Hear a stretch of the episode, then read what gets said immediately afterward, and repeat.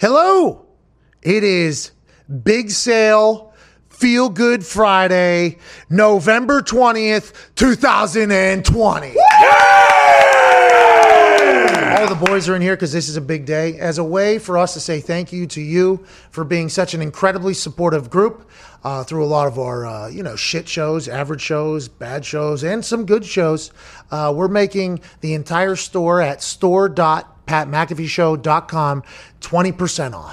Wow. There's holiday sweaters in there. There's hilarious stuff in there. There's shorts in there. There's shirts in there. There's hoodies, sleeveless hoodies, t-shirts, you name it. Everything we've ever sold is still available, it feels like. It is a very vast and deep collection of things when you go to store.patmcafeeshow.com. Uh, it's 20% off everything as a way for us to say thank you for everything you've done for us.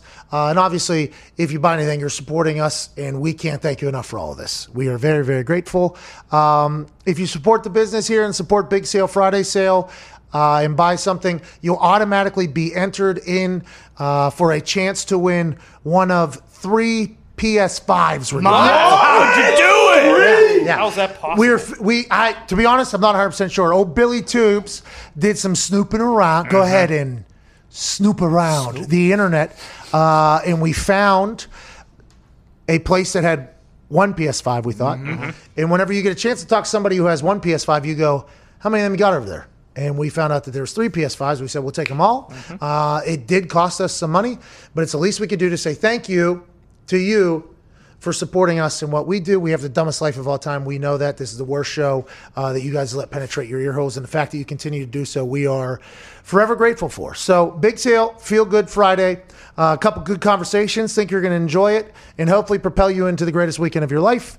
Uh, let's get to it. It is Feel Good Friday, but it's also Big Sale Friday, November 20th, 2020, and the show begins now. Shout out to that beat drop from Twine. It is Big Sale Friday. Our 20% off everything at store.patmcafeeshow.com has begun two minutes ago, and we Yes. can't thank you all enough. Uh, our business, our company would not be able to operate without the incredible humans who support us. So, a little way of us saying thank you is having 20% off the entire store going into this holiday season. If you've been wanting or thinking about buying some of our merch, either for yourself or for others, now is the time to do it. 20% off everything. We have uh, holiday sweaters as well. We have some for Christmas. We have some uh, for Hanukkah. We have some for Festivus. We have some for literally everything, and we can't thank you enough. So, our way of saying thank you, like most companies do around this time, is a big ass sale, and Big Sale Friday is today 20% off everything at store.patmcafeeshow.com. And a fun little thing uh, that we tossed in uh, to the mix this morning. Um, if you happen to buy something from the Big Sale Friday sale, uh, which will probably last for I don't know the next week. So we haven't figured that out. We, I mean, it'll be at least for the next week or so. Uh, if you purchase anything and and help support our business, um, you automatically be entered into winning um, to potentially winning one of three PS5s. Whoa! Yeah, yeah, yeah. Yeah, Gold? PS5s. Gee! Are you PS5. How? There's Not- no way. Not PS1. No. no. Not PS2. No. Not that three. No. Nor the four. No. This is three PS5s that are up for grabs that you automatically be entered into potentially winning on. if you go to store.patmcafeeshow.com uh, and purchase something at 20% off uh, during this big sale Friday sale. So we appreciate the hell out of you. Uh, this is one of my favorites, obviously. It's uh, everybody knows that pie's on there. Tony Fouch, uh, Christmas, and canceled right across the top. I mean, there's a lot of things in there I'm sure you'll enjoy. The boys are rocking their favorites. At Tone Diggs is here. Last night, we all picked the Arizona Cardinals uh, to get the win. They were getting points plus two and a half. They go into Seattle, uh, and the Seattle Seahawks get a win. Uh, I had a teaser with plus seven points or not, so I had the Cardinals at plus nine and a half, so I got the win there. Uh, you and I also bet the under, so we, Oh, got, yeah. the, we got the win there. There it Uh, and Kenyan Drake scored a touchdown plus 140. Got the win there. I mean, we're giving out a lot of winners if you pay attention and watch along. But I think the Arizona Cardinals not getting that win uh, was kind of surprising to all of us. Ain't that right, Atone Diggs? Well, yeah, I mean, we um, we had a rule during the season not to bet against Russ Wilson, and we didn't follow that rule, and we paid for it. And I have a rule that I've been experiencing is, uh, although you like the Cardinals, they are going to break your Yep. heart. Yep. I've lost more money with the Cardinals than any other team I've ever bet on in the history of anything. They are a good team. I still think that. I still believe that. But it was actually nice to see the Seattle Seahawks have a little swagger. It, Yes. it- it was nice to see. The last couple weeks, they've not been the same Seattle Seahawks. Uh, and the Seattle Seahawks, whenever Russell Wilson's going, you know, and when they're making plays, they're must see television. Yeah. Oh yeah. They weren't for a couple weeks. The, the reason why they were must see television for the last couple weeks because they've just been turning the ball over at a rapid rate. Their defense seemed to be non existent last night. Looked like the Seahawks had some juice. Okay. Carlos Dunlap with a game ending sack. Congrats to the Bengals for getting rid of him. Yeah. Nice Kyle job. Get him the hell out of town, Cincinnati. Good idea. Good idea. He's been playing good. Uh, it just felt like the Seattle Seahawks had a much better night than they have, obviously, in a couple weeks, and it felt like they had juice. Like I, I think, I think swagger, confidence, and juice is a big deal. Felt like the Seahawks had it.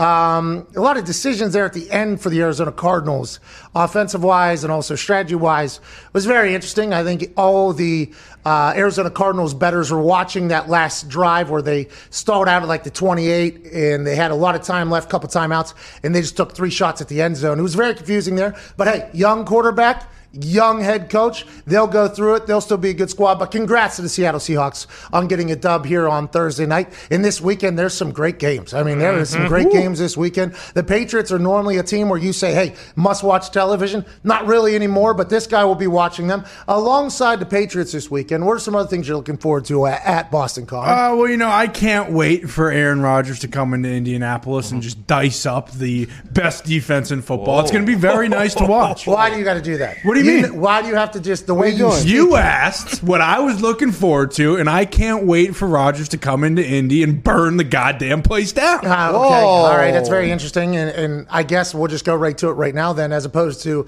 introducing the guy that's sitting right next to you who has a vested interest in that game pretty heavily because he's Yeah. an owner of one of the teams. Uh, at Ty Schmidt, big Green Bay Pack. Are you going to the game this weekend? Uh, I don't think so. I was thinking about it, but the ticket prices for two, you know, very good teams still very, very high. Well, So- you know, that's all supply and demand, my friend. exactly. There it is. I think there's only like one tenth of the stadium is going to be filled or Right. something like that. So there's only a certain amount of tickets. You're going against, and people don't know this, but in Indiana, there are numerous billionaires that call this place home. Okay, like numerous. But it makes no sense. By the way, I would never have guessed it. Whenever uh, I moved here from Pittsburgh, Pennsylvania, and Morgantown, West Virginia, I would have n- never guessed that Indiana had uh, some humans who have the money.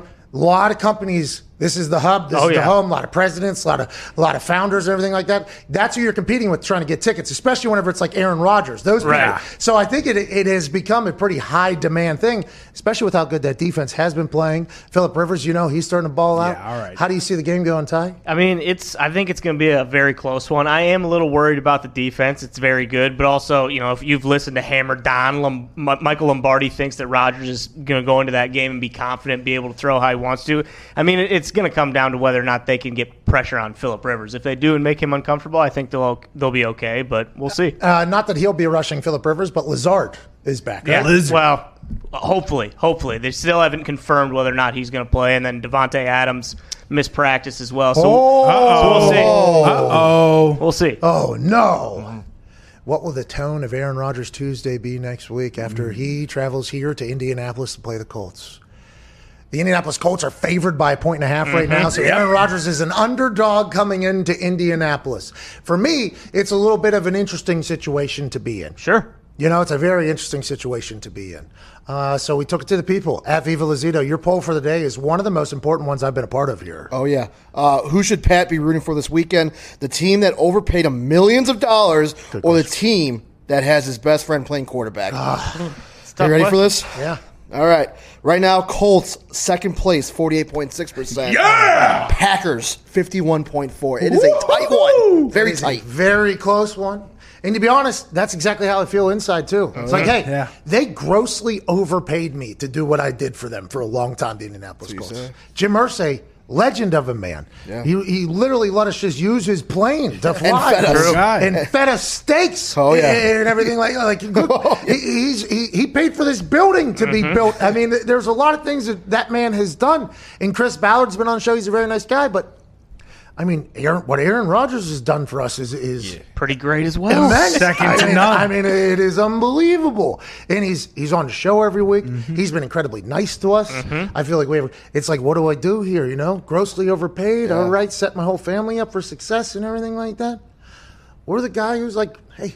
Best friend, right? A really good guy. Yeah. Like if I don't support him, am I a bad friend? Which, by the way, I mean, would be something that I would like to work on. Maybe 2021, be the best friend I could possibly be. Is that the right thing to do, man? Sir, what are you gonna? say? I will say you can't put a value on a great friendship. Yeah, I know, I know, and that's what a lot of people have been saying. And current friendship.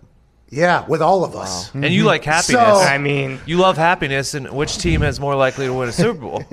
How bad is if you? Uh, The guy invited Ty to his house in California. We've never been I invited mean, to a come Colts on. game. Yeah. You have. But I swung the hammer though. Better for the show I- I- too. What's that? Better for the show too if Rogers plays well. Yeah, you want, you want a Tuesday after he loses? Man, I did not expect to get thi- this deep into these emotions this early into the show. Big Sale Friday, you know. Right. I was Real feel Bob good Friday. Feel good Friday. We got Bob Spillane of the Pittsburgh Steelers. We got Field Yates joining us. Yeah, we got some phone calls. One eight eight eight Mad Dog. you know, there's a lot of good things. There was good momentum coming in the show, and now automatically we're into the heart torn situation. yep. And I'm not. I'm not pumped about it for the next. Are you wishing hours. for a tie?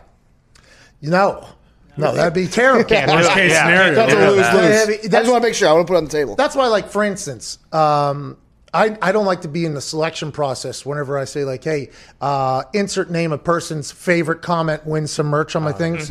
I don't like being the judge of things, okay? Because you're automatically to blame, Oh, yeah. So Yeah. Referee. if somebody doesn't win, they hate you. If they if a person wins, they like you, but that's only one person. And by the way, once they win, they just kind of fade off. That was kind of a fun thing. Everybody else Never hear from them. Yeah, everybody else, they are not happy with you. So if it ends up 50-50, everybody knows that I'm going to have to make the decision then. Oh, so Pat openly chose. It's like, no, mm-hmm. no, I went with my people. Okay, I went with a poll, man of the people. which is what I'm going to do. It's at half now. Fifty percent each. All right, see, that's it. It's a half. It's a half. It's a half and half over there. Uh, you can look at that half positive or half negative. I'm just going to say, hey, the people will tell us what we should be doing. and that's this is a people show. That's why Big Sale Yes. Friday, 20% off everything. Store.patmcafeeshow.com. Uh, at Boston Connie, you're going to say something. Well, yeah, interesting enough with the poll is, you know, typically you fade the poll if you want to win money on Thursday. Yeah, last night, by the way. you know. Yeah, that has. I don't know what the records are. Uh, Gumpy's going to have to do some nukes on that.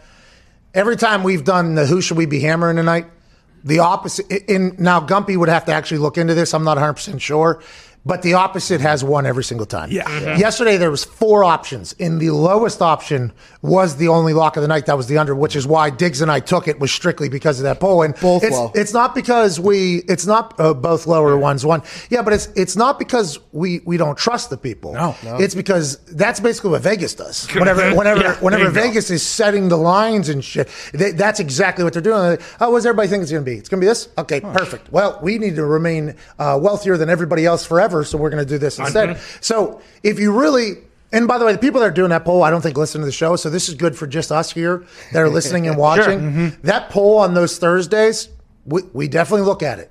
Oh yeah. We definitely look at it. But just remember, if we're trying to make money here and try to take all of FanDuel Sportsbook's money, we just go with the opposite of what the poll's doing Yeah. because that is what the casino's doing. So it doesn't matter how you feel. If we're going to make strictly business decisions here, that is what we need to do going forward. And I think we all need to agree. Everybody say aye? Aye. Yeah, yeah, okay. I thought so. Yeah. So we're just fading the people all the time.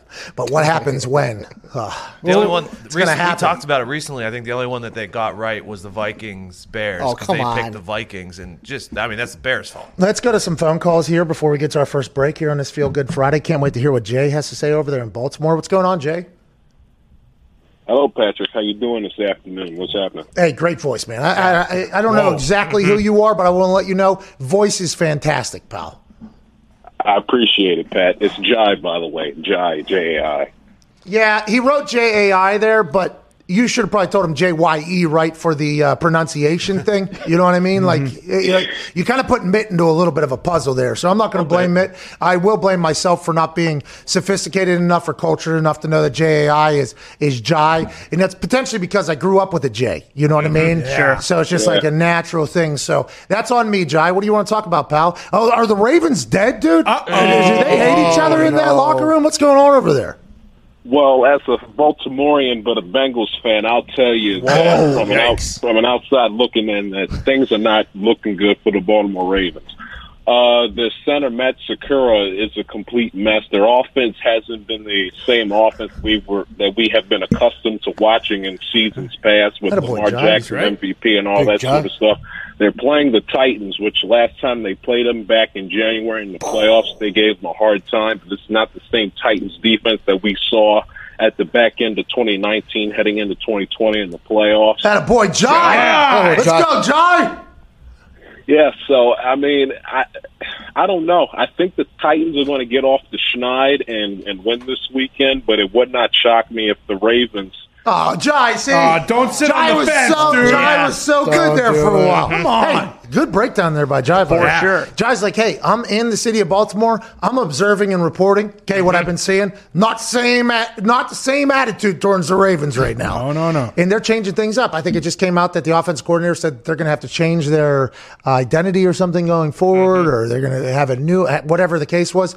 It's very interesting because Lamar Jackson, what, over a week ago was on Rich Eisen's show saying, hey, everybody knows what the hell we're doing all the time. And he didn't say that, obviously. He said that they're calling out what we're doing before we're doing it. And it was an interesting quote. And it was so interesting that it was literally just like a headline everywhere. It's like mm-hmm. Lamar Jackson said, and you would assume that that potentially rattled some things. But then they play against the Patriots and not great. Okay. Now, what is the relationship of that locker room right now? What are the coaches and what are the players like? Because this is just like, not just like, okay, I shouldn't say that, but this is similar to the situation down here in Dallas when the players started leaking that the coaches couldn't coach and this team stinks and everything like that. Whenever Lamar gets out there and says, yeah, you know, seems like we're a very fucking predictable team at this moment. Mm-hmm. I would assume that's Lamar and the teammates of his having that conversation where they're like, man, we always do this. Like, there's more we can do. I would assume that's a conversation that's potentially happening. Now, I still have yet to hear Lamar's quote on Rich Eisen, so that is a bit ignorant of me to judge it off of that. But the fact that it was a headline everywhere saying that they know what we're doing, I would assume that it was. Uh, I don't. I don't think Lamar meant it as a shot at the coaches, but I do believe that's potentially a narrative in the locker room of, "Hey, we could probably do more, and we're not doing it." And then you saw Marquise's Brown, Hollywood Brown's tweet a couple weeks ago about never using uh, the soldiers that they have. I mean, it just it feels like that locker room's not the same. Last year, remember, big trust, woo woo, a lot of dancing going on, and and granted, Lamar danced a little bit in Indianapolis when he played, and they're still winning games, everything like that, but that camaraderie of a group uh, between in, in the synergy of an entire team coming together, both coaches and players. It doesn't feel like it's the same as it was last year, and uh, that could be bad for the uh, Ravens. But for the Titans now, they ain't got our guy, right hand man, Taylor Lewan. They've been a completely different team since they lost their, you know, franchise left tackle. Just like the Ravens have been a very different team since they lost their franchise left guard, in Marshal Yanda. A lot to Jai's point. I don't think anybody knows what the fuck's going to happen in this game right here. This. Well, and for this game, so there's seven teams in the AFC with three losses, and most five spots for those seven teams basically in the playoffs. The Ravens are the seventh seed, the last team in the playoffs right now, and then the Browns and Ti- Titans are looking in, both at six and three, all the same records. These are huge games this weekend. Like, huge games. There's a lot on the line. Just like last night, it was a huge game. But Yeah. immediately after watching that game last night, I go, "Are the Seattle Seahawks back?" And you're like, uh, "I don't know." Uh, Russ got sacked like four times in the first half. That's probably a pretty problematic thing. Is it- and, and are the Cardinals dead? It's like, uh, I don't know. So going into last night, everybody was like, "This is a massive game for the NFC West. We're going to learn so much." And here we are on Friday. It's like. Did we really learn anything? Yeah. I don't know. Seattle Seahawks get a great win, but that doesn't mean that they're going to continue doing it going forward if they can't protect Russ, like it seemed like they couldn't last night. In the Cardinals, a couple dumb decisions away from potentially being a good, you know, that's, hey, that's the NFL, though. Oh, that's what's yeah, good oh, about baby. the NFL. Mm-hmm. We're going into week 11, and although there are a couple teams that we go, like, these are the teams, these are the teams, it feels like there's a lot of parity right there in that middle low. Now, there's some shit. Let's not get it twisted. There is some shitty shit, shit, shit down here. Yeah. But I feel like there's a lot of parity right here. Who's going to get hot? Nobody knows. So last night we really didn't le- learn anything, but Seattle has the uh, easiest remaining schedule left. They have the Jets, the football team, the Giants, the Eagles, the Niners, and then the Rams. Um, so that does, with that win last night, probably put them in the driver's seat for the West. But if the Arizona Cardinals win last night, uh, what we would be saying this morning is, but the Seahawks have the Jets, the football Yeah. team. That, that Yeah. It would still Yeah, be you're the right. same thing. You know what I mean?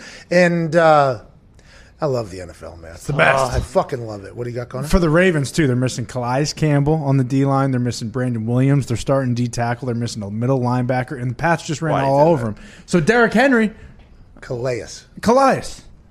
Well, Oh, uh, colitis is in my head. That's kind of why. Yeah. do have colitis. He Yeah, does have that is colitis. kind of Yeah. probably But why I the th- morphed the two. But also, I mean, if we want to get real deep here and showcase the vitamins potentially in the room, Can't wait. he spells his name C A L A I, right? S. J that just called us. yeah, J A I, Jai. Jai. So you say, yeah, that's what I'm, you potentially got caught up in the Jai situation. Yeah, see, and with the with the A's and the I's and the S's, Baltimore. Yeah, you just never really know yeah, how yeah. it's supposed to. I mean, Yeah, it's, J in French. It's you know? Calais Campbell, by the way. Yeah, Calais Campbell. Yeah, there it is. Well, they're missing him. Either He's way, out. the de- the defense of the Ravens is a little bit depleted, so they might be able to run all over him like the Pats did last week. Hey, in that Browns Eagles game, um, which you mentioned, important for both of them there, important for the playoff picture Yeah. and everything for both of them, even with the Eagles with how they've been. Myles Garrett being out is a big deal. Oh, yeah. Oh, yeah. That came out this morning. Defensive Player of the Year candidate the last two years. Last year, obviously, that got halted whenever he uh, played whack a mole with uh, Mason Rudolph's skull jeez. with the helmet that he took off of Mason Rudolph's skull and got suspended. He was in Defensive Player of the Year conversation Yeah. there for the Browns, by the way, which were not in really playoff contention for a long time. Uh, and then this year, Myles Garrett just got broken off. Still a game wrecker for mm-hmm. everybody that plays the Browns. He's out because of COVID 19 mm-hmm. protocol or protocol. Here we go. Now, now, or do the Eagles have a chance? Ooh, ah. Do the do the Eagles have a chance stealing a game here that they were never supposed to be a part of because Myles Garrett is out? And I think it definitely helps. I'm gonna say it definitely helps him out a lot. What are what are the Eagles getting in this game? Uh, I believe it is three. It may have moved up to three and a half. No, Uh, it's still three. but what three. happens whenever Myles Garrett goes out? Does it go back down or no? Nothing has happened yet, which is That's weird. they probably just figured the Eagles O line will let anybody through. So Yeah. it doesn't. Some Eagles more, fans. some more developments on this weekend's game. The big story of the morning is Taysom Hill will be starting for the Saints this weekend, as opposed to Jameis Winston. This is massive. In earlier in the week, I was talking to Schefter. We were talking to Schefter, and Schefter didn't know who they were going to start, Jameis or Taysom, but everybody pointed immediately back to last year whenever Drew Brees got hurt and they went with Teddy Bridgewater instead of Taysom Hill. And everybody assumed that they would go Taysom Hill because early on last year, maybe even last offseason, like over two years ago or whatever, Sean Payton was describing Taysom Hill as the next Steve Young. Like, hey, we got a guy here that we love. And although we play him at a bunch of positions, we think he's the next Steve Young. So then last year, whenever there was a chance to potentially see how he would be as your future Steve Young, if you were to go with him, uh, they put Teddy Bridgewater in there. Teddy Bridgewater goes 5 and 0, by the way, uh, makes himself 20 plus million a year with the Carolina Panthers. And now this year, same particular, no, same type of situation happens. Drew Brees gets rib fractures on both sides. Macho Man Randy Savage is coming in there and collapses lung with elbow drops from the outside looking in. And now he's out, and it's like, okay, what are they going to do? And the thought was the same thought that it was last year. You have a chance now to find out whether or not this guy is your future starting quarterback. You're going to see how he is in the team meeting room, in the locker room, in the offensive meeting, during practice, walkthrough, workouts. He's the guy. You're going to get a chance to literally get a sample of what it would be like with this guy if he was your franchise quarterback, the same guy that you're paying like $17 million to. You get a chance to see whether or not this guy could be the guy that you think he's going to be. Last year you didn't do it. Are you going to do it this year? And I think everybody at the beginning of this week was like, ah, they're going to go with Jameis because they like how much Taysom can do outside of just the quarterback position. Special teams, uh, whenever he's uh, he's running the gadget plays, the RPO stuff he was doing, which I would assume we're going to see a lot of this weekend. Uh, they they're just going to do that because they don't want to lose him everywhere else. This morning it was announced by everybody who I think has been very accurate with situations happening in the New Orleans Saints. Shefty uh, to be included in that conversation at the top of it. Taysom Hill starting this weekend. It's like, all right, now we get a chance to see whether or not what Sean Payton's been pitching this entire time about this guy being their guy. Now we get a chance to see it. And I would assume he's been a starter all week. This is probably a decision that was made last week, maybe Monday or Tuesday. Like, hey, if he's out, you're in. Uh, how has he handled it all week? How will the team respond? Now the defense knows, like, okay, we don't, we have a potential different offense coming on the field with us. And I'm excited to see what Sean Payton draws up for him, right? Yeah. If you think about Sean Payton and those offenses, uh, the way they're always so successful and the way Drew Brees has broken every record is because No offense to Drew Brees, okay? Drew Brees, very good quarterback, and spin the ball and everything like that.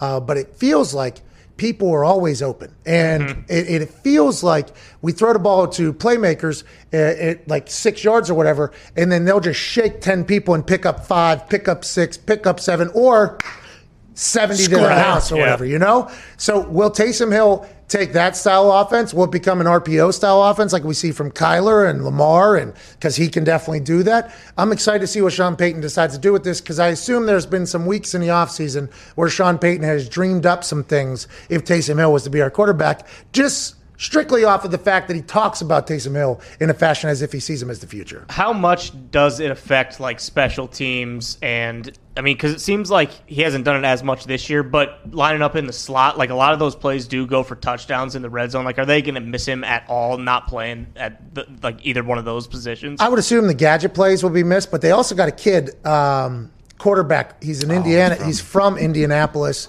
He went to Penn State. Then he played somewhere else, a red school. He's a, a quarterback, taller, skinnier white dude, Mitt sent it in the chat the other but he's day. an athlete. Tommy mm-hmm. Stevens. Tommy Stevens. He's an ath- Look for him to potentially Yeah, be do in the the same gadget thing. role or whatever. You know what I mean? With mm-hmm. Taysom doing this whole thing. But special teams. Now, anytime you can get a freak athlete on special teams, you do that, right? And there's a reason why there's a special teams Pro Bowler because there's some guys that change the game. I don't think. You know, just moving Taysom out of there and put somebody else in. Now, Taysom, a couple years ago, I think he was making every tackle. He, Mm-hmm. He'd score a touchdown, then he was immediately making the next tackle. I, I haven't seen that much this Right. year. I don't think I, I, Taysom's dominating in special teams chart, so I won't miss him there. The gadget plays though, because when you get in the red zone or in Green Bay, the gold zone, Mm-hmm. this the field gets so small, and everybody said this, yeah. Eh, You know, it gets a lot tighter down there. You got to create space and things like that. But you really do. Like back in the day, they used to treat the two point conversion play like your special play. Like there was because people didn't go for two as much. So whenever somebody had to go for two, it was like, what's their two point conversion play? It was like here's a special penalty kick almost, eh, or a free kick. That here's a special play that was made in this whole thing, right? Uh, now it it happens so often, it's just a part of the offense. But when you get into the gold zone, as Green Bay calls it, or the red zone, everybody else calls it in the history of football, there has to be some creativity down there. Mm-hmm. Because with the way offenses are and with how fast defenses are now, it's tough to open things up if you can't just hammer somebody right in the mouth or whatever. So you got to get creative down there. So those gadget plays are very important for the Saints, I think, because there isn't as much space for Sean Payton to do the fuckery with to open up everything mm-hmm. else. Just come out in the wishbone. I mean, run the ball 50 times with Taysom Hill, with Alvin Kamara, Latavius He was Murray. out of practice yesterday too. So that's Who, Alvin? Oh. yeah. See if he's out now you got to really take Yeah. a look going the other way there you know? Because that guy is Yeah. michael lombardi co-host of hammer don which is on every monday thursday friday at 3.30 he's like give the mvp to kamara. Because mm-hmm. he just gets the ball change the game. If you're on that defense though and they're going to run the wishbone you're pretty pumped up about that. All right. Here we go. All right, let's kill that clock. We got like 30 snaps this weekend. Let's figure it out, boys. Uh, I'm pumped to watch that game, man. Oh, yeah. I'm pumped to see how Taysom Hill does, to be honest with you. yeah. He's only he's only thrown 18 passes. And then on the other side, you got a team that could be great or could be terrible. Yep. You know what I mean? With the Falcons. Any given weekend, you don't know what you're going to get. Sorry to interrupt, but I want to let you know that today's show is brought to you by the good people at Thursday Boot Company, a bootstrap startup that makes the best handcrafted boots and sells them direct to consumer at some of the lowest markups in the footwear industry. Thursday's boots, nope. Thursday boots. It's not Thursday's No. boots. Common misconception. It's just Thursday boots. Mm-hmm. Tagline is highest quality, honest prices. Because there are some of the best materials like full grain leather, supple glove leather lining, and gold standard Goodyear welt construction, just like the legacy brands that charge 400 bucks plus for similar styles. But Thursday Boot Company sells their boots at prices starting at just $149 with free shipping and free returns. What a deal. What a deal. Because of the great designs, quality, and great value, Thursday Boot Company has been featured in all the best fashion press, from Esquire and GQ to Cosmo and Vogue. Ever heard of them? Wow. And more importantly, they've gotten over 20,000 five star reviews from real customers. Real customers? That's a lot. 20,000. Big sample size. Big, big. That's a lot of people saying, yep, they're great. Mm-hmm. Because one star means they exist, but they suck. Right. Two star means I was expecting something, but it got bad. Mm-hmm. Three star, this is very average. Four star, this is good, mm-hmm. but not great. Five stars, fucking awesome. Well said. They got 20,000 five star reviews from real customers. Handcrafted with the highest quality materials to be comfortable, versatile, and durable. Thursday boots are perfect for people who understand quality and don't want to pay a high retail markup for a great looking pair of boots that are built to last. With prices starting at just $149 with free shipping and free returns, Thursday boots are the best buy this winter. And with their clean, timeless design and durability, Thursday boots will keep you standing confident for years to come. Well, they don't do sales or discounts. Head on over to ThursdayBoots.com and get free shipping and free returns. Give them a try and you'll have a pair on your doorstep before next Thursday. Wow. That's ThursdayBoots.com to get your pair today. T H U R S D A Y B O O T S.com to get your pair today. Back to the show. And it's a wild time to be this man. Ladies and gentlemen, a man who has made a name for himself because he hits like a dump truck. Ladies and gentlemen from Western Michigan, linebacker for the Pittsburgh Steelers, Robert Spillane.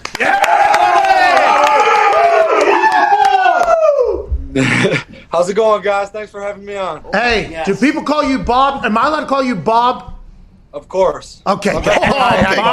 Hey, You are you've become a fan favorite in the room. Obviously, there's a couple Steelers fans in here, and whenever you had to step up your play uh, after Devin Bush got injured, and you just started blowing people up with your face, you became a massive fan favorite in Pittsburgh. What has it been like to get a lot of playing time? What has it been like to kind of embrace this role that I've assumed that you've dreamed about your entire life? And what has it been like to be a part of the Pittsburgh Steelers organization? You know, from the moment I walked into this organization, you could really feel uh, these veteran leadership guys like Vince Williams, Cam Hayward, Stephon Tuitt, TJ Watt. So they brought me in from the second I got on here. And now that uh, I'm a, a part of this defense, it, it feels like I've always been meant to do this. And I, I love going out there with my teammates and performing on Sundays. You you are a wild animal. Like you uh what was it? Derrick Henry, right? Oh, oh yeah. He started in the first row. Yeah, do you remember do you remember that do you remember that night after that whole situation? But you it seemed like you potentially got a 25-yard running start into Derrick Henry, and it was one of the biggest collisions of the year. And I think that was when all of Pittsburgh was like, "Oh, who is Bob Spillane? Let's go!" Do you remember that night? Yeah, if and, you- and are you trying to bring the hammer every time? Are you trying to bring the hammer every single time?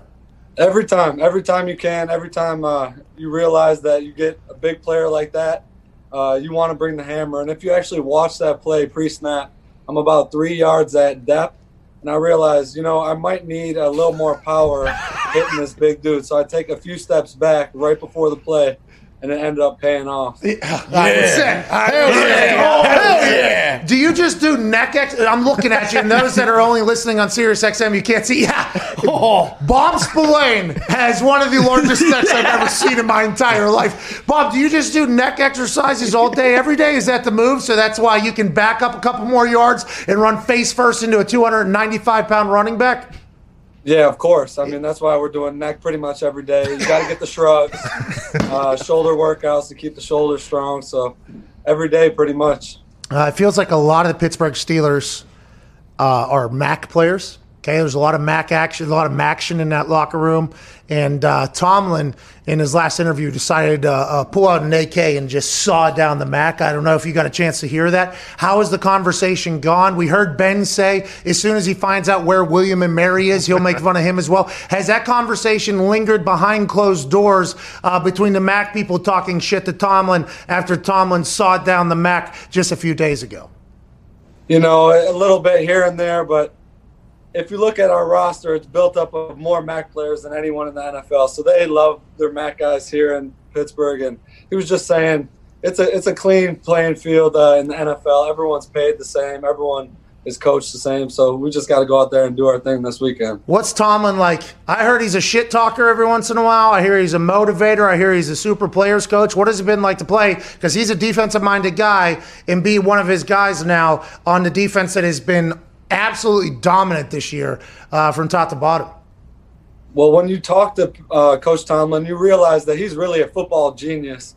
He's, he looks at the field of all 11 players and he puts himself in the situations that we are going to be in. So he understands matchups, personnel, and I just love playing for him because he's such a player's coach and he understands the wants and needs of his players and, and, and gets it done. So I, I can't say enough good things about Coach Tomlin.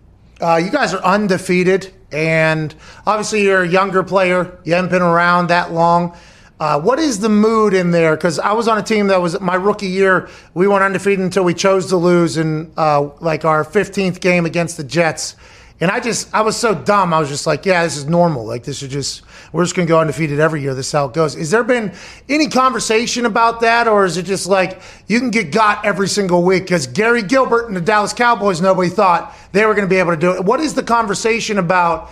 You know, there's a lot of pressure that comes with potentially being undefeated. Or is that something you guys just don't even think about or care about? You know, I think our focus is one week at a time, one day at a time, one practice at a time. And and that's from the top down, from Coach Tomlin and our owners and um, our our top players, and they preach that on a daily basis. And we know that we're going to have to go out there every weekend and earn a victory. Nothing is going to be given in this league. Mr. Uh, Night Train, um, would you rather have the moment where you had the pick six against Lamar Jackson? No, I get it. You scored a touchdown on that. That was awesome. Or the moment, the big hit against Derrick Henry on a goal line? You know, I think that the hit on Derrick Henry is going to be my favorite play for a long time. Just that was like one of my welcomes into the NFL. So uh, that play will always be special to me forever. Did you separate your? Did you did you fuck up your shoulder on that because you went off with it kind of dangling and then you're just back in the next series like nothing happened? Yeah, you know, it's just one of those things on a big hit. You need a second to breathe. uh, what happened? I'm not sure. It hurts here. Can't really feel much here. A little bit here. Everywhere. Um, how long have you been in Pittsburgh now? Is this your second year there, first year here? This is my second year with Pittsburgh. Last year, I was on practice squad for the first eight weeks, and then a special teams player for the the latter half of the season. Um, what has it been like being one of the guys now, as opposed to like a special teams, or it, it, does the week change? Obviously, it has to with the amount of film study and everything like that. But who did you learn from while you were maybe on the practice squad or as a special teams guy? Like, what are you modeling your days like? Like film study, workout here, rehab here, this because it's a much different game whenever you're playing every single week as opposed to practice squad where you got the weekends off. Basically, what has it been like, kind of transforming into a starting NFL linebacker? Like you said, uh, the film study intensifies, the focus, the detail intensifies. Just getting around guys like T.J. Watt and Vince Williams, you know, two of our top linebackers, and watching how they work since the moment I've been here is a given me a strong foundation for how I want to be in my career, how I want to be as a pro. So just keep looking up to those guys, follow them around. Like honestly, my first year I followed TJ around and Vince around like in their back pocket trying to figure out what they did to be successful. So it's paid off so far. What's it like with no fans? A lot of your own thoughts you're hearing in there before it's like, oh, come on, Bob, come on, clear it out. And is it just you and your thoughts out there? Is that what it feels like? yeah, but I, I, have a lot of pre-snap communication going on, so it's nice to be able to talk with those guys to kind of e- ease your nerves. And uh, we have a lot of great communicators on our defense. So once that ball snapped, I know exactly where I need to be and and who I need to be playing off of. So, Bob, what do you do off the field? Uh, I, have been hanging low, especially for this coronavirus. Uh, I'm a big family guy. I love my family. Uh, my dad's one of 11 and my mom's one of eight, so I have 50 first cousins back home in wow. Chicago. I love them. And, um, you know, they've been a big part of my life. My girlfriend, Erin, she's also a big part of my life. So, Hey, good for you, man. Hey, Bob. Hey, Bob. Yeah, good guy. The talking about the coronavirus, how you basically just have to go home, go to work, go home, go to work, don't talk to anybody, don't even look at people. The now with the state's new protocol, I don't even know if you've had a chance to hear from anybody on the team or whatnot there's a chance that you potentially have to wear a mask on the field. Is this hmm. something that you guys have heard about, or have you ever practiced or tried? Like, has there ever been a time where they're like, hey, we might get to a point where we have to wear a mask on the field, or maybe even the full uh, gla- or uh, uh, face shield basically on your helmet? Have you thought about that, or is that just something if it happens? No, there's new protocols coming out all the time with the COVID stuff, and whenever we get that protocol, you know, we'll do a good job for, or, um, abiding by it. So, you know, our, the Steelers do a great job of keeping us safe here, and we'll just keep listening to the protocols that come out. They're changing every day, Bob. They're changing every day. every day. Every day that Coach Tomlin calls it necessary business. So that's what it is. He's the best, dude. I love. is the best. Yeah, I, whenever he starts talking, I enjoy it so much. It's because it's either something deeply profound, uh, absolute bullshit. It's just going in a complete circle, or he's shit talking somebody. It feels like that is the thing. And he's you calling him a football genius was really cool to hear, by the way, because there has to be a reason why for 14 years you've never had a losing season as a head coach or whatever. There has to be some sort of something that never gets talked about. Nick, what do you got, Bub? Uh, Bob, you had the big play against Lamar and the Ravens, obviously the pick six. Uh, a couple weeks later, he comes out and says that basically insinuates that they're too predictable on offense. Was that something you guys keyed upon? Like, are you able to just read that read that offense as a defense and just know what they're going to run before they're running it? Or any offenses, by the way. Is that your thing? Are you like a I know what you're going to do before you do it type of player? Yeah, of course, you want to study and have good tendencies on formation structure and what they do out of those plays. But at the same time, you can't go out there guessing. At, at the end of the day, you read your keys and react to them. That's what defensive players do. And I feel like the more you know, the faster you can react. So just combining those two together is how we play on defense. I think TJ told us the other day, whenever he was on here, that he'll listen to the TV copy and he'll just he'll close his eyes and he'll just do the sound of the TV copy, whether it's the quarterback's uh, cadence or timing or or potentially offensive linemen talking to each other or anything like that. Is that and we talked to uh, Aaron Rodgers the other day. He was talking about how there's a lot of self scout right now because everything's being heard, audibles and everything. Like, is that something you're obviously listening to, keyed in upon, especially this year with less and less crowds in the stands? Yeah, of course. Uh, you're getting a lot more verbal cues from the offenses, and TJ is the leader of our defense when it comes to listening to that cadence, and he does it every Friday before our meeting. So just getting in, in there with him and realizing how he really just studies voice inflection and all that is has provided some uh, understanding to what I need to learn. And sometimes you can hear little calls the offensive linemen make and pick on pick up on that throughout the game. So that's what we've been able to do. Big brain Bob Spillane. We can't thank you enough, brother. Good luck this Thank weekend. you for having me on. Hey, keep doing that neck, pal. We want to keep seeing the dump truck out there. Ladies and gentlemen, Pittsburgh Steelers linebacker Robert Spillane. His neck, for those that are listening on Sirius XM, is massive. I mean, it is a massive, and it makes sense. I, I like the thought of him standing there like three yards off the line or whatever because it was a goal line type package or whatever, and then him kind of getting a good feeling. Oh, they're going to give it that big son of a bitch, aren't they? Okay, let me go ahead. a couple more yards and then full speed. That was a collision. Yeah. That was an absolute collision. Everybody knows what we're talking about. That's how big it was. Um, the cadence thing in the voice inflection, that's awesome because, you know, there's a couple traits. Rest in peace Alex Trebek, by the way, absolute living legend. But I could tell by the pause in his voice when a clue was asked for if it was a daily double or not. Like as soon as the thing was called, the way Trebek paused and then said something, I'm like, oh, guy got a daily double, and then Trebek immediately daily double or whatever. You know what I mean? The the thought of um, the thought of listening to the quarterback do his thing is incredible. Like, because there's probably some quarterback tendencies that they don't even know whenever they go like red 18 red 18 set and it's a fake dummy call. And then whenever they get into a different and it's just like maybe one octave lower or like the timing's just little, that's probably a massive advantage especially whenever you can hear everything that's happening without the crowds. I would assume some of those very smart and the amount of time that takes to probably study that is probably a lot as well.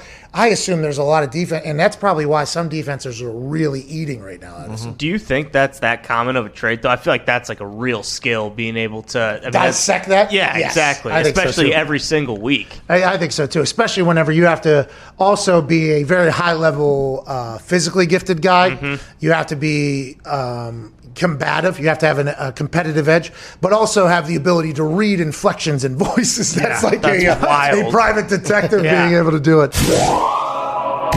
Joining us now is a college football champion and a Super Bowl champion, and AJ Hawk, and a man who is an ESPN insider and a fantasy football expert. I think every single Sunday I see his ass on TV. Ladies and gentlemen, a man who went to a high school that they served milk and cookies every single day. Legendary individual, Field Yates. I got to tell you guys, your introductions are better than any other introductions for any show that I appear on. and by the way, McAfee, I hear you got to have some clout to get your hands on one of those PS5. You got your hands on three. That's major clout right there. Just takes money. We found the uh, we found we found somebody on the internet who had a couple, and we said, you know what? Um, we'll take three of them, pal. And uh, it's the nicest. It's the the most we could do, or the least we could do. The least, not the most. The least we could do to people that are currently, you know, shopping at store.patmcafeeshow.com right now for twenty percent off everything. AJ, good to see you. By the way, I haven't got a chance to see you since you come live. Field, let's talk about it. A lot of injuries this weekend. There's um, a COVID case for the Cleveland uh, Philly game that's big, and there's a potential mask protocol that could be hilarious to watch unfold that Schefter tweeted about, but nobody else has tweeted about. Uh, what What do you want to start with? What do you have the most information on? And let's get right into it. Well, I think the mask protocol that you mentioned is, you know, specifically in the state of Pennsylvania, there's obviously a widespread mask uh, ordinance right now. So you need to be wearing a mask if you are outside in the state of Pennsylvania, with a few exceptions. And as of right now, one of those exceptions is given to professional football teams. Now, neither the Eagles nor the Steelers play at home this weekend. It probably would be a bigger story if one of them was going to have a home game this weekend. But I think by the time they're both back at their respective home stadiums, that they will be okay to not be wearing masks. So that story is sort of hypothetically interesting, but I think by the time they're playing home games, players will be without masks underneath their helmets. And then you mentioned it, like Myles Garrett, this is not just any player getting COVID. Not that any player getting COVID is not important, but he's the, if not the front runner, he's in the top two for defensive player of the year right now in the NFL. He has been a one man wrecking crew for that Cleveland Browns defense. So to not have him against an Eagles offense that finally is getting healthy is a significant portion or significant sort of uh, factor in this game on Sunday. Not, I'm not sure it tilts the game in Philly's favor, but it certainly gives a little bit more hope and life against the Browns team that's been pretty solid so far this year. Yeah, I agree.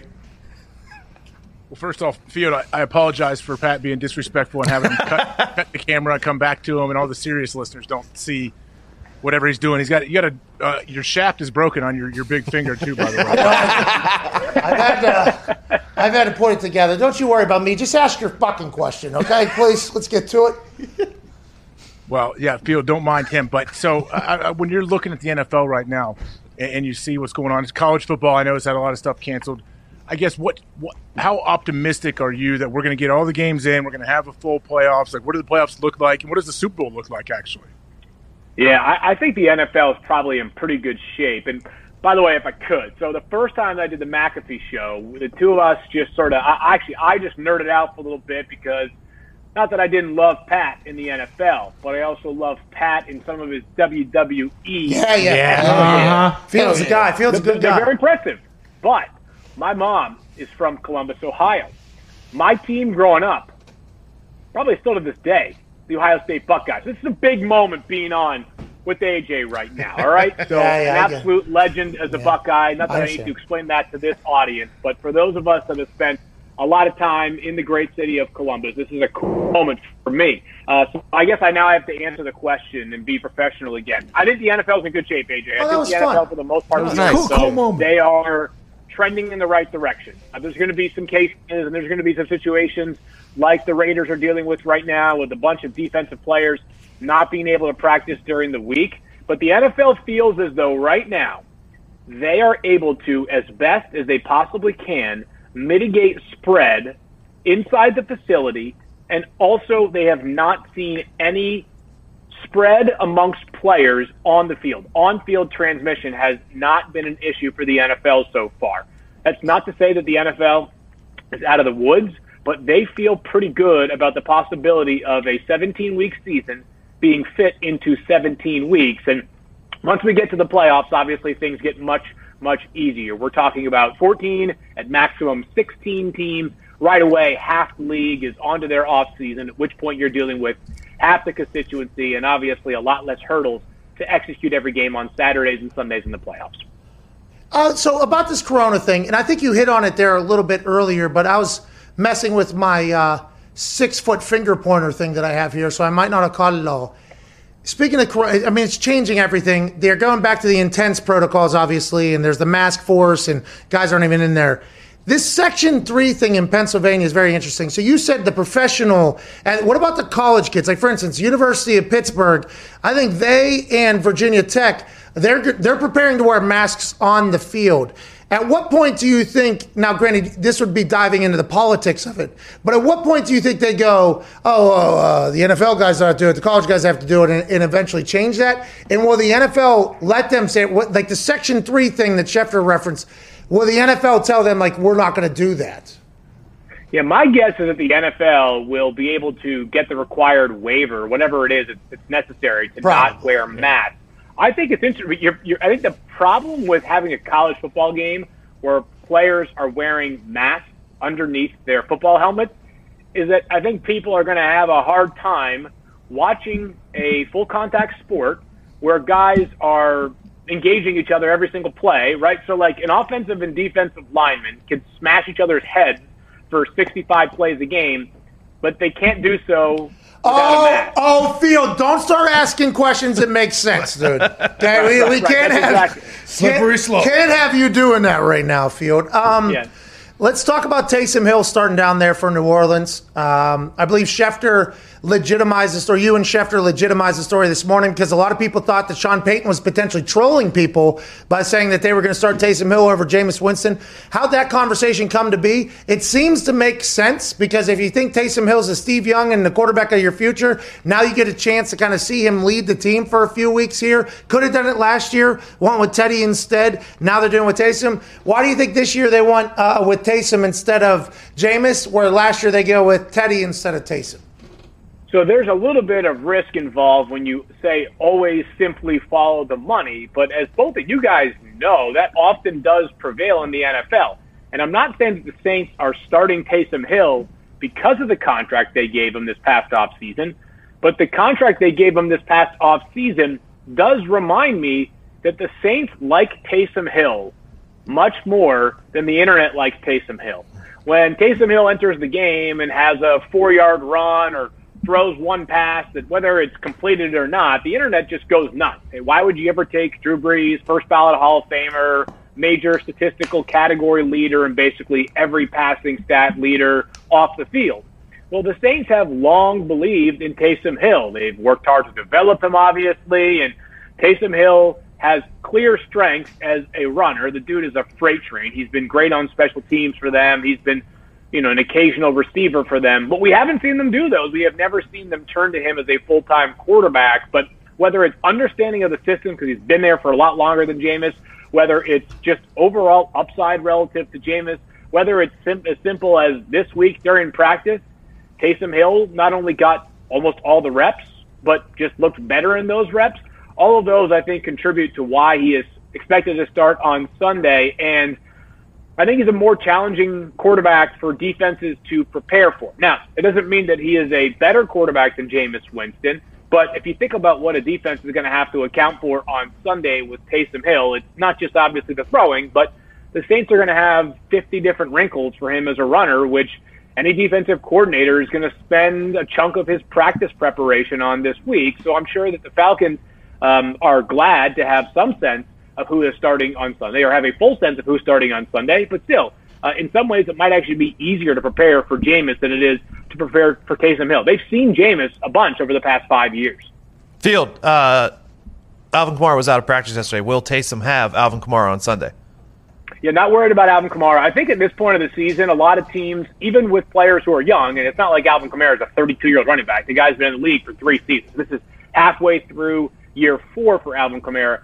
They're just going to basically load manage these players. You know, Alvin's been so important to that offense that at some point, like there's diminishing returns between practice 90 and practice 91 of the season, as opposed to the difference between the fifth and the sixth practice of the season when you're still in pads during training camp. So I Not me and expect it to AJ. be- Me, hey, me and AJ go went to work every single day. Get better, Field. I know. Well, you guys, that's why you guys are legends. and It's why you have a burgeoning, not even burgeoning, you just have a, an established star show here Well- that millions of people are watching each week. and also p- No, it's- potentially why I have to, um, you know, I had to retire early too. Probably, probably should have took some days off. Probably in hindsight, probably the right move to be made.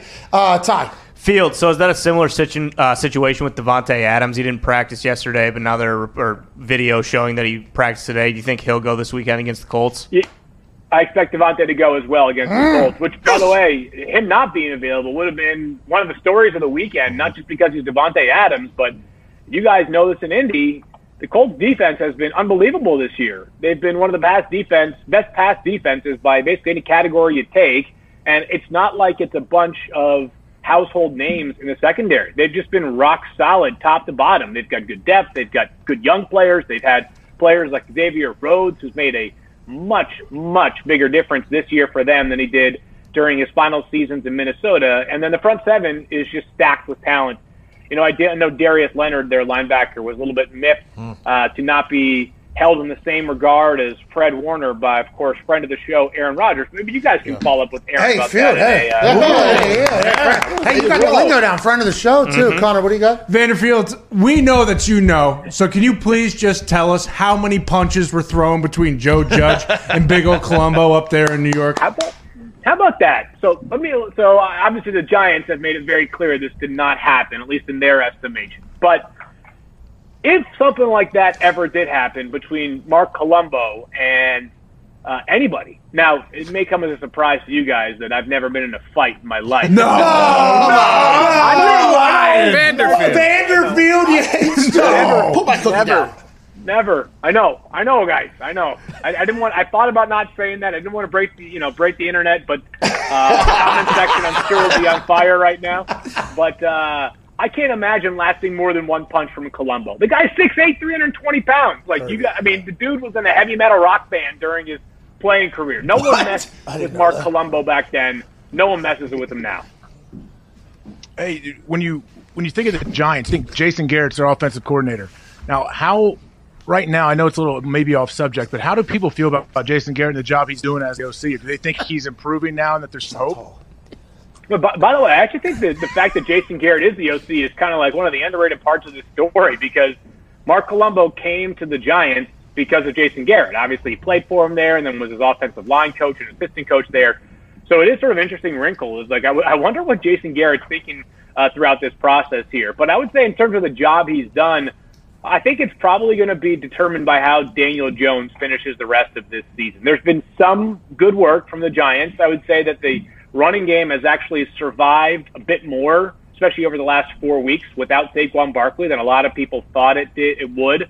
Um, some of their wide receiver play has been pretty impressive. You know, Darius Slayton looks like a keeper. He was good last year too, but looks like a keeper this year. And Sterling. Shepard, when healthy, has been solid.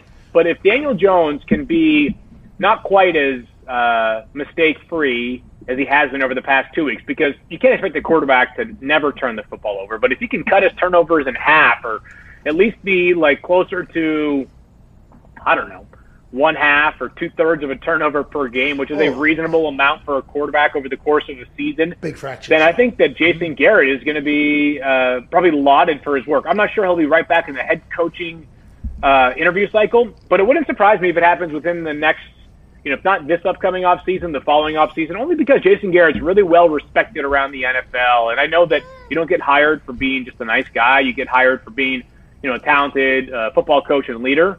But Jason Garrett was beloved by a lot of people in Dallas. That was part of the reason why it was so difficult for Jerry to let him go. And I know he had some admirers uh, around the league when there were so, still some head coaching jobs available that looked like his job in Dallas was coming to an end. Uh, Field, there's there's going to be numerous head coaching roles up for grabs. Probably five after this season. Is that probably a, a good guess? Who are some names that we think are going to go where? Like who who do you think ends up at the Jets? Who do you think inevitably probably ends up at the Broncos? Who do you think ends up at potentially the Jags? Uh, like there's going to be a lot of places I think that are going to have some turnover. Who are some names we should? Uh, be enemy obviously. Joe Brady. Is there anybody else that that is out there? College coaches or anything that you're hearing?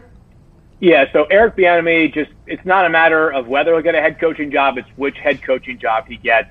It's a foregone conclusion basically at this point unless he just just chose not to take a head coaching job. It feels like it's just a matter of time uh, for him to get a head coaching job during this cycle. A little bit harder to decide where each of these coaches will end up because you know like the Jets job could become incredibly attractive if or would remain attractive if they have the first pick. But if the Jets you know, find their way to one or two wins, or I don't know, even two or three wins in their last seven games. I know it's unlikely, but still, if it happens, and all of a sudden they're picking third or fourth, well, then you, you know, you're not guaranteed a Trevor Lawrence or even a Justin Fields at that point. So that changes the job in a lot of ways. So if the Jaguars take over that number one spot, I know that'll be a really attractive job if it becomes open because A, they'd have the first overall pick.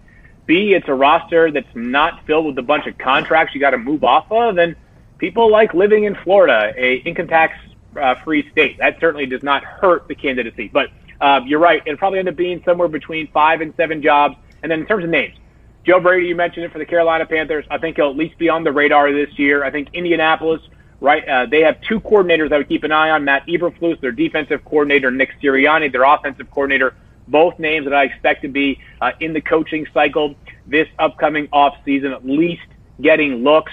You'll probably hear some speculation about coaches that either were fired earlier, like Dan Quinn, uh, or coaches that have been out of the game for a year. I think it's only natural to expect. I think Raheem Morris, the Falcons' interim Ooh. head coach, has a chance to at least generate some interest. You know, maybe not necessarily to keep the Falcons' job full time, but if he does a nice job with the Falcons, and he already has, they've won three of four games. There are going to be people that are going to say to themselves, I think he's in his mid 40s. The guy's already been a head coach once before. He's been a defensive minded head coach. He's also coached on offense. He's got a lot of experience. Players certainly respect Raheem Morris. He's a guy that I think has a chance to generate some interest as well. And then we'll see whether some of the names that have been in the coaching cycle for the past few years will remain there. Whether it's a Josh McDaniels, for example, uh, someone who has had plenty of opportunities uh, to interview. Uh, obviously, has stayed in New England in the past couple of years. If the Patriots you know, can show some offensive improvement down the stretch, I think his name will be right back there in the mix as well. McDaniels had a goddamn job. He was the head coach mm-hmm. of the mm-hmm. Colts. Yeah. When? And he turned the plane around. Really? They had a full press conference, a breakfast, a brunch, a meeting, a day, everything already oh, set up. No. He turns the plane back around, goes back up there, and now. Now what? Now he's just hanging out under Belichick and Steve Belichick for the next Sweet. 10 years. Reignite the fire. Harbaugh's name's got to be completely out of conversation with how big of a dumpster fire the program is in Michigan, right? Now, you know what's so funny, though, is like logic would tell you that if a guy goes to his alma mater and has, uh, you know, if he can't get a, get the job done there, it's going to have value going forward.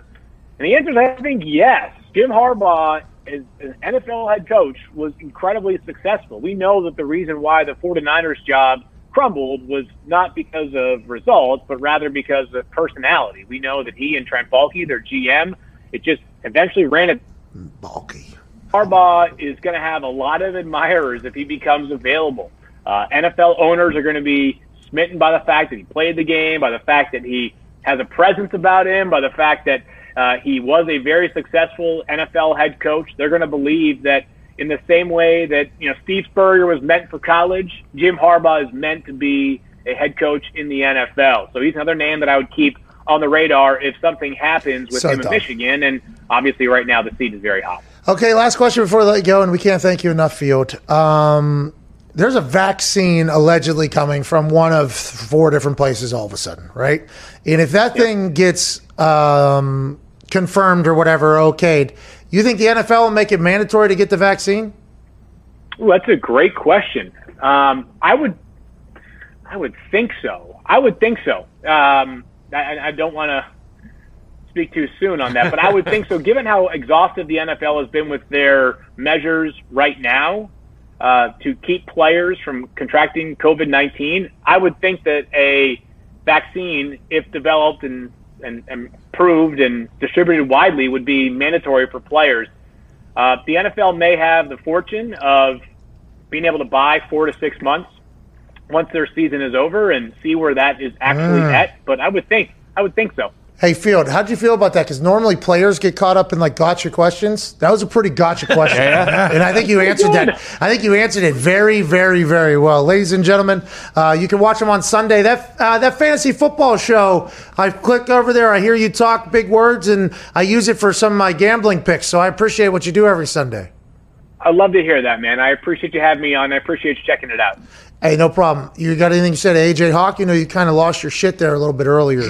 Yeah, I was going to say, hopefully at some point their uh, autograph requests are allowed. Uh, I think I might have a Hawk jersey. I definitely have an Andy Katzenmoyer jersey somewhere Ooh, in my closet. I think I have a Hawk one too. So, yeah. We can arrange that, right? Yeah, send him down. I'll get Andy lives in the area too. I can get him to sign that one too. Oh, AJ! Wow. Look at Ohio legend. Uh, ladies and gentlemen, Field Yates. AJ,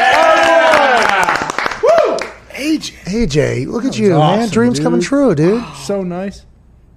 He's a smart man for having an Andy Katzenmoyer jersey. Anyone that watched any Ohio State football at that time, yeah, Andy Katzenmoyer was the man. I don't know who that Oh yeah, cover Sports Illustrated. Really? Mm-hmm. Wow, that's mm-hmm. crazy, man. What did what do? What, what did he do? He was good. all Big He Ten. always looked cool. First round pick. Fast like a cat. A lot of helmet stickers. Oh, yeah. Oh, the helmet. You had a lot of helmet stickers too. I see a lot of photos of you from back in the day. A lot of those helmet stickers. They just hand out those things, or how, how do we earn those big hits, big plays? No, I mean, if you saw with a lot of stickers on there, it was usually late in the season. You could maybe get two or three a game, maybe max five, I'd say. How do you get them? There's a million different things. Like each position group has certain things. If the defense holds them to under 80 yards rushing, the whole defense gets one, things like that. They don't do that as much anymore. I don't think it's all because the branding of the helmets. You know, they don't want to uh, uh, kind of get anything on them. I'd assume, but there's some really back in the day. Our high school had them. It was cool to kind of see those wherever you did it at. West Virginia didn't have it. We didn't do it. Yeah, I don't think so. It would have been nice. It would have just been like uh, Steve, Pat, Owen Schmitt, Darius Reynaud. They would just had like three helmets with like. Yeah. Mine would have been just completely. This guy's been here for four years. No, nothing on there. Just talking about. well, that's okay. Keep this helmet clean. What's going on? Come One right in the top of the right center. right here. This- awesome. Just touch it every time before you go kick. Come on, bro. Like a little. It would be like one of those little mountaineers. You know what I mean? Like Oh, standing yeah, there with yeah. his with his musket hanging over. Oh. With his musket over his shoulder. You know what I mean? He's about to go. How about this thing, AJ? By the way, I was so excited just to whip this out and uh, not tell really you or anybody else. This just got shipped to the office in one big ass box. Yeah, that's what I was going to ask. How do you ship that thing out? The thing is like, how, what is it, seven feet? Uh, it's like probably six feet. Uh, Yeah, it's like seven feet probably. It's a Columbo. If I had to guess, probably seven feet. It came in one big ass box though, completely already put together. There's some piping in here that has been falling apart. I don't know how it survived the trip, to be honest. The hand thing in here, you see, there's like a hand thingy. See that? Oh, little PVC nice. pipe. And there's PVC. the pipe in there. you Behind know what I mean? scenes. But every I mean, time probably, if they're selling those things, it probably costs more to ship it than it does to, to buy that. I would Is a beer assume bong? it's. Uh, Could be. It could be. I mean, that'd take a long way to be a very slow sip, I think. But you're, you could bit- potentially change this out a little bit, Yeah. make it a little bit bigger hand, turn this into a thigh. But the um, no free ads, but Dr Pepper sent it, and uh, shout out Dr Pepper. Shout out Dr. Pepper. Shout Good out idea. Dr Pepper. It's a good 23 idea. flavors. By the way, they knew exactly. I, if we send it, we don't have to pay him anything. We send this to McAfee, he'll see this. It'll go right on the fucking. it'll go right. got that finger thing? Send it over. I mean, bad business by that guy, but if he sees that, there's no way it doesn't make its way on. And they were 100% right. It was less than three minutes this thing arrived in the office and it came on to the. By the way, congrats on predicting the Seattle Seahawks win last night. Yeah, AJ. Thank you very much. How do you? What, do- I'm, I'm sure I know you already went over the game, Mm-hmm. but do you feel better about the Seahawks moving forward now, and giving them a chance? That was kind of my entire take. Is after watching that game, it was nice to see the Seattle Seahawks have a little juice. Again, It felt like they didn't have juice maybe the last couple weeks, like a little swagger, a little confidence. I feel like Pete Carroll's teams normally have some, you know, like upbeat. It felt like they lost their juice a little bit. So it was nice to see that. It was nice to see our guy Carlos Dunlap make a play. Congrats to Cincinnati Bengals. To Cincinnati Bengals. Little little game ender, walk off sack for him last night. Um, the thing, my take was, if Arizona wins last night, we immediately go Arizona getting hot. Hey, good squad, probably going to win the NFC West. Let's do this. But then you look at the Seattle Seahawks upcoming schedule, and it's like Jets, football team, some other bad team, some other bad team, some other bad team. So the conversation was like, yeah, but Seattle has a quite a run they can go on here. So I don't think we learned it. I thought we were going to learn a lot last night. I don't think we learned anything other than the fact that it looks like Seattle Seahawks are potentially out of their little mental slump that they were in, which is good news for the NFL, bad news for the NFC West. I still think the Cardinals can go and get it though. A couple bad decisions late there. I think some some rookie decisions made there.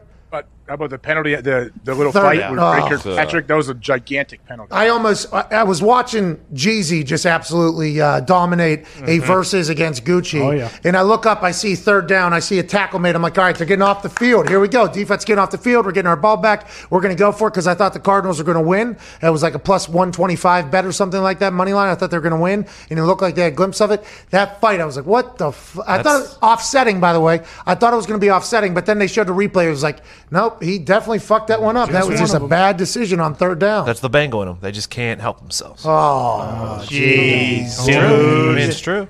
What is I, play, I played with Dre. Yeah, I mean, uh, I don't know what happened though. Like they never really got into like what set him off, what was said. What I don't, I don't understand. I don't know because that is a massive down. Okay, third down for defense is a massive down. That's why when they get a stop, normally you see everybody on defense put the fist up for fourth down because it's like a celebration. Like, hey, we just we just won against your offense, right? That's a big thing. And everybody knows it's third down, okay? Watch the sticks. Here we go. It's third down. And when you get a stop on third down, it should be such a celebration by the entire defense that that type of shit can't even happen, won't even happen. So something serious had to be said. Like something definitely had to go down there for Dre. But man, what a terrible penny. They scored two plays later, obviously. It's just like you just gave them points when you were supposed to get the ball back. It's just that's and then at the end of the game, I mean, they have 30 seconds left basically at the 28 yard line, two timeouts, and they took three deep shots. It's like, I think. I think D Hop had that out every single time because they were scared of him going deep. Mhm. They could have done that. Boom, boom. You still got two timeouts. You might as well have four minutes on the clock at that point. I- There was just a couple decisions that were made. that I'm like, uh, but the couple decisions that you can correct. So it's like, well, Cardinals still haven't played anywhere near their capabilities at this point. Well, for Dre Kirkpatrick too, like, hey, buddy, why don't you go ahead and throw a fist at Tyler Lockett? DK Metcalf probably isn't the smartest guy to try and fight because he will, in fact, put you down. Yeah, but Dre, Dre, if he swings at Tyler Lockett, not that cool. You swing at DK DK Metcalf. Metcalf, you know, much tougher guy. Either way, you're losing the game for your team, so at least look cool doing it. Hey, um, what did you learn from it last night? Well, going back to that play though, that the, the penalty happened. It's a shame for the Cardinals. That was a hell of a play. It wasn't Isaiah Simmons came in after Lockett had done nine spin moves trying to find a way to get to the first down marker. he comes in with a, a an awesome angle and he grabs the one leg and then who someone comes over the top and hits Lockett in the back. It looks all weird. I guess that's what started it because I think Dre stood over top of Lockett for a second and then that's when people started getting upset. But I, I learned that the Seahawks defense can can play really well. Like they looked good last night. I don't know if that is more an indictment on the Cardinals offense and that they're not improving every single game of just trusting oh. Hopkins, I guess, to be the man all the time, oh. or the Seahawks defense are they going to be back? I thought last night was potentially going to be a Larry Fitzgerald night, and they tried. I think they were Oh, trying. yeah. Oh, yeah. he, He was- hit his over. Yeah, he, he, hit, hit, hit his over, which was an easy bet. Kenyan Drake scoring a touchdown, easy mm-hmm. bet last night, just because I think with how big of a weapon Kyler's been on the ground. I thought offense or defenses were going to start playing him a lot more. Mm-hmm. So who's the running back that's next to him normally in those potential scoring positions? Kenyan Drake is okay. So in, in the option football, if the defense is like, we're not going to let Kyler beat us, I immediately thought, oh, so they're going to be stacked out there, which means probably up the middle, Kenyan Drake's going to be a touchdown. Happened very early. That was one of the easiest things I've ever thought. And I tried to, I normally don't tweet out last minute bets like this, but I felt so good about it. I'm like, here we go. This is going to be it. Larry Fitzgerald, Thursday night football. Feels like Larry, primetime games, always gets the ball. Now, granted, last, by the way, my vocal cords on Fridays, I am so sick of them. They are the softest things of all time. We every weekend for the past two, three weekends, we've been having a conversation with these vocal cords. Like, you need to figure it the fuck out, okay? There's no reason for you to be this soft on a Friday. Anyways, moving forward, Larry hits his over, but there was a couple plays where I think Larry Fitzgerald maybe if you and uh, listen, Larry Fitzgerald's in incredible shape. He's been doing it at a very high level for a long time. There's a couple plays last night where I think Larry Fitzgerald maybe a few years ago, that's out. Yeah. That's out the gate. You know what I mean? And last night, unless they were just great form tackles that were happening, it felt like he was getting the ball and going down immediately, which maybe that's just an off night for Larry, you know? Well, yeah, and shout out the uh, Cardinals for finally figure out figuring out Isaiah Simmons. He led the team in tackles last night. Before he wasn't having anything. Yeah, what is that, AJ? They just put him on the field more, gave him more opportunities. You think that's why numbers went up, or do you think he's just figuring it out? I mean, it's both. He- obviously has he had a lot more opportunities last night. He, they said before the game like he's going to have an expanded role because he is so dynamic. He can play safety, gunner, linebacker, outside rusher. He can do everything. I think Vance Joseph, the D coordinator, even said like he is confident now. We feel like he's he he feels good about the plan. He can just go out there and fly and, and rely a lot on his athletic ability because he's not thinking anymore. And I think we saw just a little glimpse of what we're going to see for a long time from him. He's much bigger. It- He he's put on some weight. He almost looks like a what's that? The dude can absolutely fly too for how big he is. Fly, but he put on weight like normally freshmen from college do to like their junior year of college.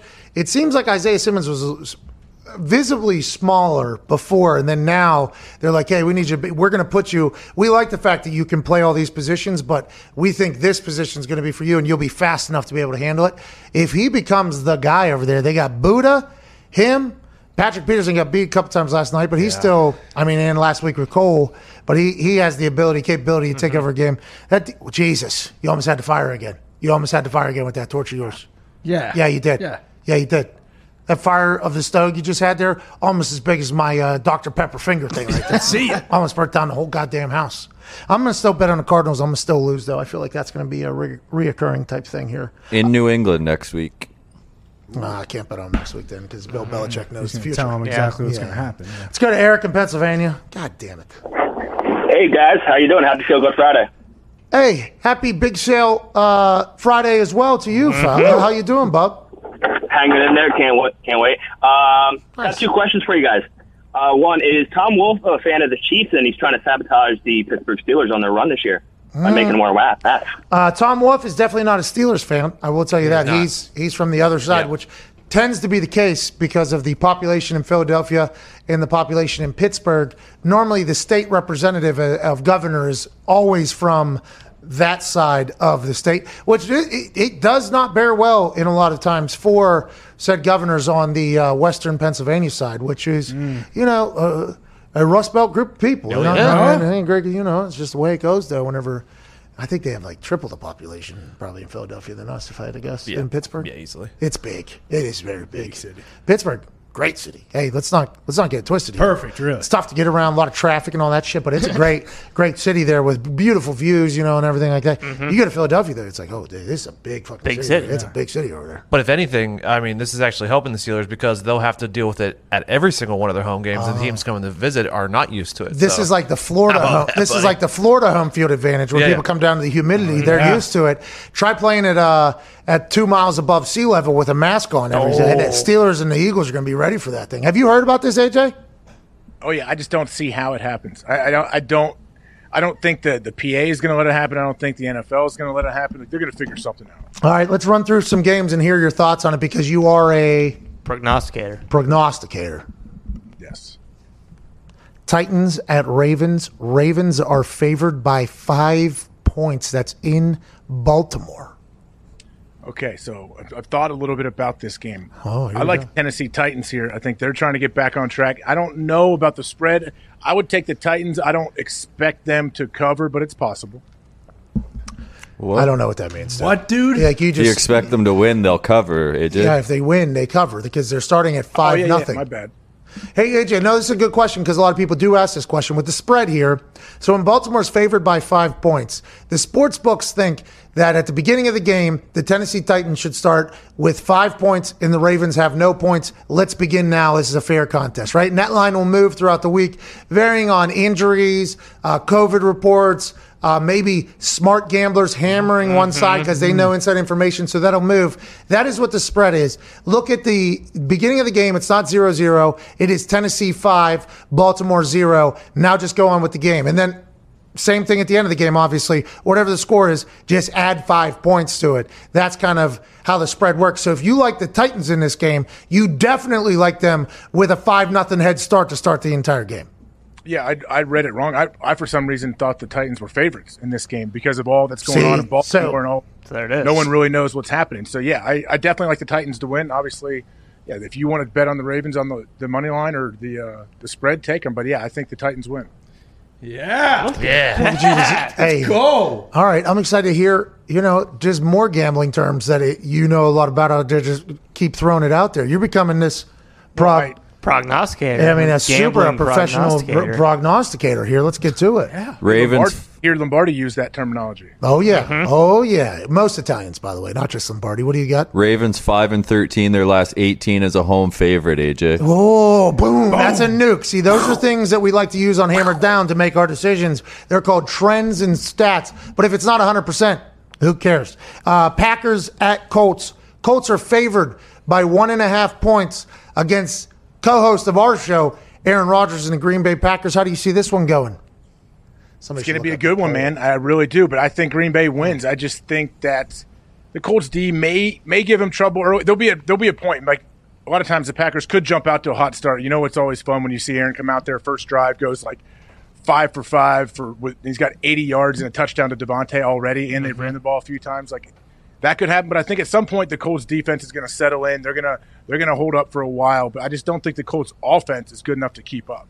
See, the thing about it is Philip Rivers seems to do very well when he doesn't have to move much. Okay, so if the Packers can get pressure on Philip Rivers, this is a very different game. Okay, it all, this is this game revolves around the offensive line for the Indianapolis Colts on whether or not they can keep Philip Rivers safe. Because if they can keep him safe, he throws darts, and there- mm-hmm. there's a lot of people say he's inaccurate or whatever. I don't think that's the case at all after watching. Now, will he miss a throw? Yes, he's not going to be perfect, but he can put the ball into places if he's there. I'm intrigued to watch Aaron and that Colts defense battle, though. Darius Leonard, the maniac, middle linebacker for the Indianapolis Colts, Pro Bowler, All Pro. He he said he felt slighted by Aaron Rodgers, saying that Fred Warner was the best inside linebacker in the game. Now, granted, Aaron's friends with Fred, uh, trains with Fred, and probably thinks that Fred doesn't get enough recognition nationally. So that's potentially why he said that. But whatever the reason, if the maniac feels a little bit slighted, through his career here in Indianapolis, when he has a chip on his shoulder, he plays the football really good. So, I mean, this is going to be a very interesting game. But anytime you get a chance to watch, you know, old Aaron play the football, you have no idea what's going to happen. I don't know what his over under total yards is, but Nyheim Hines is what really worries me. Because Yes. I mean, he's not like the same guy as Kamara, obviously, but he's he's similar in how they use him and how explosive he is, and I think he could have a very big day. It's very interesting that Nyheim Hines probably earned himself a lot more reps, and I'm thankful for it. Um, he's been a weapon for us for the last few years that nobody really knew about because the stable of running backs for the Colts was so deep for so long. But anytime 21 gets the ball, there's a chance that thing's going all the way to the house. Uh, and Philip Rivers loves throwing it to his uh, running back. What do you got, Diggs? There is a uh, nuke uh, with the Packers. The last 12 times they didn't cover a game, the next game they covered. Raji. Wow. Oh, my God. Who are you rooting for in this game? Yeah, well, there's a poll that Zito put out earlier. It said, uh, "Who should I be rooting for this weekend? The team that overpaid me, or the team that has my best friend playing quarterback?" Uh, the Colts currently have a 51.7 percent poll vote win percent winning percentage over the Packers at 48.3 percent over 13,000 votes in there. Uh, the only thing I hope is that this doesn't end up 50-50. I'm just going to let the people decide who I'm cheering for this weekend. Uh, if it goes 50-50, it's going to be problematic because I don't want to have to make the decision because both of those things are so incredibly nice. I mean. Jim Irsay overpaid me a lot of money. Uh, He just gave me a plane and paid, you know, he did a lot of things. Aaron, though, has been so incredibly kind to Yeah. us Mhm. with his time and his.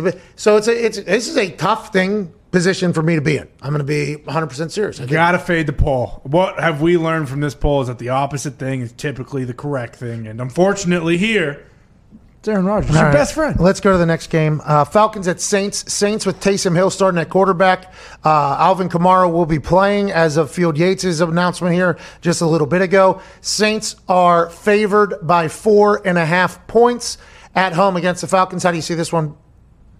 I like the Falcons here. That may surprise you a little bit, Pat, but I think the Falcons are going to win this game. I'm not. I, I don't even want to do the spread. I just think Falcons straight up. They win. They find a way to win the game. Now, Taysom. well, well, let's see what he has, man, in a full game. That's why I'm very curious. The, the Saints don't even know what they have in Taysom Hill. I think when he is under center the whole game, and as they said, what Jameis doesn't even have a there's no package for Jameis, which that could easily be a lie. They could throw Jameis in the first series just to mess with him. Yeah, that's like Bruce Arians saying um, Rob Gronkowski's a blocking tight end. Then the next week he had like six, seven targets or something like that. And Bruce Arians then saying Antonio Brown needs less plays. And the next play there was entire play design strictly for Antonio Brown. Coaches, you never know what's smoke and what isn't smoke. But Shefty coming out and saying that Taysom Hill's a starter and being pretty solid behind it. I think that's their main focus this week. It's pretty. I'm excited to see how it turns out. You've picked two underdogs to win straight up so far. That that's big payouts for people if they're listening to the AJ Hawk prognostication situation. Uh, not a ton of respect for Taysom Hill. The line has dropped to three and a half since the announcement that Taysom Hill was going to be the starting. Okay, and that's probably going to keep moving. Let's go to Patriots Texans. Texans are a plus one and a half at home against the Patriots. Patriots all day. I think the Patriots haven't figured it. Now, I don't think the Patriots are built to go run and make a run and win the Super Bowl, but I think they are going to squeak out some victories, and I think this is one of them. All right, Eagles Browns. Browns are without Myles Garrett. Uh, Browns favored by three at the moment. Yeah, Myles Garrett not being in, I think, hurts them a lot, but I think the Eagles are a mess still, and the Browns have the opportunity to get to seven wins. Like that's a big deal for them. They could be seven and three in Cleveland. That's huge. Steelers, Jaguars. Jaguars are getting 10 and a half points to start that game against Pittsburgh Steelers. Jake the Snake Luton is mm-hmm. playing, I believe, Ooh. against Yeah, I that think so. defense. We'll see Look how that- out. Yeah, I mean, I, I got to go Steelers. I'm trying to find a way that I could pick the Jags, but I don't think I can. Okay, so you think they're going to win by at least 11? Look at you talking Wow. gambling talk Wow. here. You're even giving decisions. Uh, and last one here, let's go Chiefs and Raiders. Uh, victory lap was the topic of conversation all week by Andy Reid and the boys. Derek Carr's had to answer questions about it. He's about fed up with it. Jon Gruden said it's some smart aleck bus driver. Chiefs are favored by seven at the moment, traveling to Las Vegas. How do you see this one going? I like the Chiefs all day, Yeah, yeah, me especially. Uh-huh. Andy Reid spoke about it. Andy Reid is upset. The guy doesn't seem to be upset at anything. He seems to be so happy just wearing Hawaiian shirts, probably Crocs, rolling around, just having fun. So I think the Chiefs put it on him. Andy Reid, seventeen and seven after a bye as well. Oh, and now he has- against the spread. Sorry. Well, and how about a vendetta, too? Yeah. Do, do we have any Andy Reid vendetta games? I'm sure Yeah. there isn't many. Plus, this is basically for the division. They lost at them already. It's a revenge game as well. All right, that's the show. Big thanks to our guests for joining us uh, all week. Um, people are so nice with their time, and they don't have to be. A lot of people are very busy. A lot of people are very successful. A lot of people have a lot of things going on. The fact that they sit down and chat with us, we are very thankful for. And the fact that you let us penetrate your ear holes is unbelievably nice of you. If you enjoyed this show, please be a friend and tell a friend. If you hated this show, just act like it never ever fucking happened, right? That's right. Yeah, go piss off. Yeah, hey. Well, y- it's cool. Like, I mean, Time might hold a little bit more of a grudge than I will. I can understand you might not like the show, but just don't tell anybody that you don't like Yeah, the yeah, show. yeah. It's cool. You know what I mean? And piss off. Yeah. Yeah, yeah. You you could potentially just go ahead and fuck off afterwards, but Yeah. I don't want to say that because it was just, no, hey, no, no, we're no, just no. two ships passing in the night. That's okay. right. Mm-hmm. But if you like this show, please be a friend and tell a friend. Say, hey, the Pat McAfee Show 2.0, not too bad. Not too bad. Pretty Not good. Good conversations. Subscribe, rate, review, uh, do all that other shit you're supposed to do, Mm-hmm. and have the greatest weekend of your entire life. Store.patmcafeeshow.com. 20% off everything. Every order uh, is an entry into a giveaway for one of three PS5s. Yeah! Thank you all so much. Ty Schmidt, please play some independent music, uh, and we will see you on Monday. Cheers.